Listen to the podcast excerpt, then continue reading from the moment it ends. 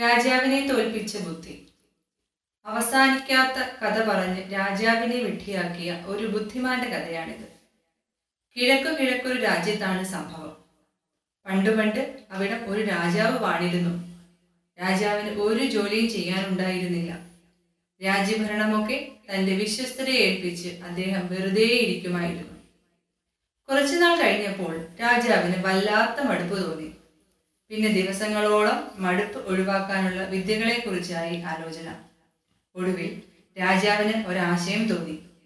പകലന്തിയോളം പട്ടുമെറ്റയിലിരുന്ന് കഥ കേൾക്കാൻ എന്തു രസമായിരിക്കും? സംഗതി കൊള്ളാം. പക്ഷെ ആരാണ് കഥ പറയുക? രാജാവ് ഒരു വിളംബരം നടത്തി. കഥ പറയാൻ കഴിവുള്ളവർ കൊട്ടാരത്തിലേക്ക് വരട്ടെ. അവർക്ക് ഇഷ്ടമുള്ള കഥകൾ രാജാവിനോട് പറയാം. കഥ പറയുന്നവർക്ക് പ്രത്യേക പാരിതോഷികങ്ങൾ നൽകുന്നതായിരിക്കും.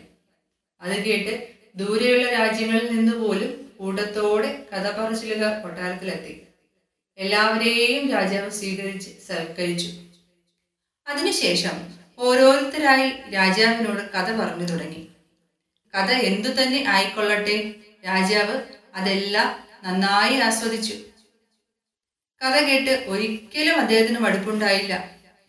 ഓരോന്നും കേട്ട് കഴിയുമ്പോൾ രാജാവ് കഥാകാരനോട് പറയും പോരാ ഈ കഥ തീരെ ചെറുതായിപ്പോയി. എത്ര കഥകൾ കേട്ടിട്ടും രാജാവിന് തൃപ്തി വന്നില്ല. ലോകത്തിലുള്ള സകല കഥാകാരന്മാരും അങ്ങനെ രാജാവിന്റെ കൊട്ടാരത്തിൽ വന്ന് കഥകൾ പറഞ്ഞു. ചില കഥകൾ മാസങ്ങളോളം നീണ്ടുപോയി. എന്നിട്ടും അവ തീരുമ്പോൾ രാജാവ് സങ്കടപ്പെട്ടു. കഥ അവസാനിക്കുന്നത് രാജാവ് ഇഷ്ടമായിരുന്നില്ല.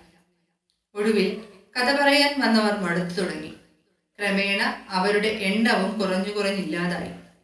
അപ്പോഴാണ് രാജാവ് ഒരിക്കലും അവസാനിക്കാത്ത കഥയെക്കുറിച്ച് ചിന്തിച്ചത്. പക്ഷേ അത്തരമൊരു കഥ പറയാൻ ആർക്ക് കഴിയും? രാജാവ് പുതിയ വിളംബരം ഇറക്കി. ഒരിക്കലും അവസാനിക്കാത്ത കഥ പറയുന്ന ആളിന് തന്റെ സുന്ദരിയായ മകളെ വിവാഹം കഴിച്ചു കൊടുക്കുന്നതാണ്. അയാൾ അടുത്ത കിരീടാവകാശിയുമായിരിക്കും. രാജ്യത്തെ യുവാക്കളും വൃദ്ധന്മാരും എല്ലാം വിളംബരം കേട്ട് കൊതി പൂണ്ടു. എന്നാൽ രാജാവ് മുൻപോട്ട് വെച്ച വ്യവസ്ഥ അതികഠിനമായിരുന്നു. മത്സരാർത്ഥി വിജയിച്ചില്ലെങ്കിൽ അയാളുടെ തല തുണ്ടം തുണ്ടമാക്കും. അത് കേൾക്കേണ്ട താമസം ഭൂരിഭാഗം പേരും ഭയന്നു പിന്മാറി. വളരെ കുറച്ചു പേർ മാത്രം മത്സരത്തിന് തയ്യാറായെത്തി. ആദ്യം ഒരു ചെറുപ്പക്കാരനാണ് കഥ പറഞ്ഞു തുടങ്ങിയത്. പക്ഷേ വലിയ പ്രതീക്ഷയോടെ ആരംഭിച്ച അയാളുടെ കഥ മൂന്ന് ദിവസമായപ്പോഴേക്കും തീർന്നുപോയി. വ്യവസ്ഥ പ്രകാരം അയാളുടെ തലയും പോയി. പിന്നെയും ചിലരൊക്കെ കഥ പറഞ്ഞു. അവരുടെ കഥകളും ദിവസങ്ങൾ കഴിഞ്ഞപ്പോൾ അവസാനിച്ചു. അങ്ങനെ മത്സരത്തിൽ പങ്കെടുത്ത എല്ലാവർക്കും അവരുടെ തലകൾ നഷ്ടപ്പെട്ടു. പിന്നീട് ആരും കഥ പറയാനില്ലാത്ത നീണ്ട ഒരു ഇടവേള തന്നെ ഉണ്ടായി. അങ്ങനെ ഇരിക്കെ ഒരു ദിവസം പെട്ടെന്ന് കൊട്ടാരത്തിൽ ഒരു വന്നു. അയാൾ ചോദിച്ചു മഹാരാജാവേ അവസാനിക്കാത്ത കഥ പറയുന്ന ആളിന് അങ്ങ് ഒരു സമ്മാനം നൽകുമെന്ന് കേട്ടത് ശരിയാണോ?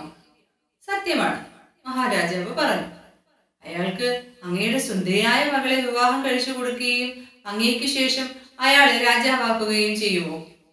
തീർച്ചയായും. പക്ഷെ അയാൾ വിജയിച്ചില്ലെങ്കിൽ പിന്നെ തല കാണില്ല. അപരിചിതൻ അപരിചിതൻ ഒരു നിമിഷം എന്തോ ആലോചിച്ചു. ശരി ഞാൻ രസകരമായ ഒരു കഥ അങ്ങയോട് പറയാം. വെട്ടുകിളികളെ കുറിച്ചാണ് പറയൂ ഞാൻ കേൾക്കാം. രാജാവിന്റെ അനുവാദത്തോടെ അപരിചിതൻ കഥ പറഞ്ഞു തുടങ്ങി. അപരിചിതന്റെ കഥയിലും ഒരു രാജാവ് ഉണ്ടായിരുന്നു. ആ രാജാവ് ഒരിക്കൽ തന്റെ രാജ്യത്തുണ്ടായിരുന്ന ധാന്യമെല്ലാം ശേഖരിച്ച് ആരും കാണാത്ത വിധം ഒരു പടുകൂറ്റ് ധാന്യപുരയിലാക്കി എന്നാൽ ധാന്യമണികൾ കൊത്തി തിന്നുന്ന വെട്ടുകിളികളുടെ കൂട്ടം അത് കണ്ടുപിടിച്ചു. അവ ധാന്യപ്പുരയ്ക്ക് മീതെ വട്ടമിട്ട് പറന്നു തുടങ്ങി.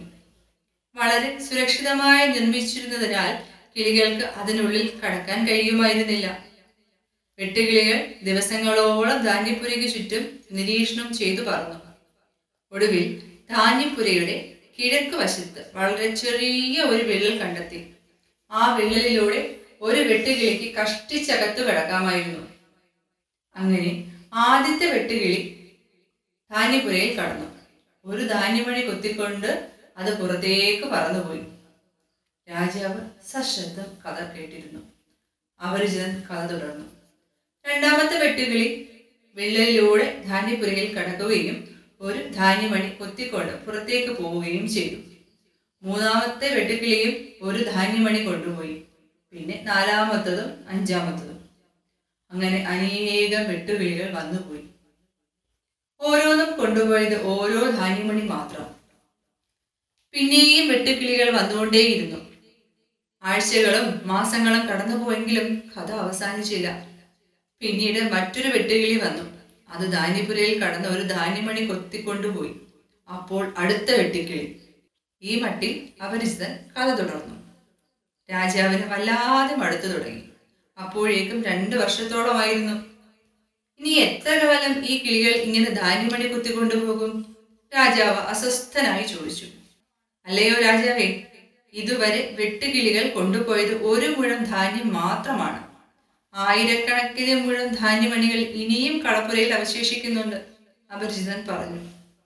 രാജാവ് അസഹ്യതയോടെ തല കുടഞ്ഞു. ഹേ മനുഷ്യ നിങ്ങൾ എന്നെ ഭ്രാന്ത് പിടിപ്പിക്കും. ഇനി ഒരൊറ്റ നിമിഷം കൂടി എനിക്ക് കഥ കേൾക്കാൻ വയ്യ. നിങ്ങൾ എന്റെ മുദ്രയെ എടുത്തുകൊള്ളൂ ഈ രാജ്യവും ഭരിച്ചുകൊള്ളൂ. പക്ഷെ ആ നശിച്ച വെട്ടുകിളികളെ പറ്റി ഇനി ഇവിടെ ഒരക്ഷരം ശബ്ദിച്ചു പോകരുത്. അങ്ങനെ അപരിചിതനായ കഥ പറച്ചിലുകാരൻ രാജകുമാരി വിവാഹം കഴിയുകയും ദീർഘകാലം സന്തോഷത്തോടെ രാജ്യം ഭരിക്കുകയും ചെയ്തു. അയാളുടെ ഭാര്യാപിതാവ് പിന്നെ ഒരിക്കലും കഥ കേൾക്കാൻ തയ്യാറായതുമില്ല.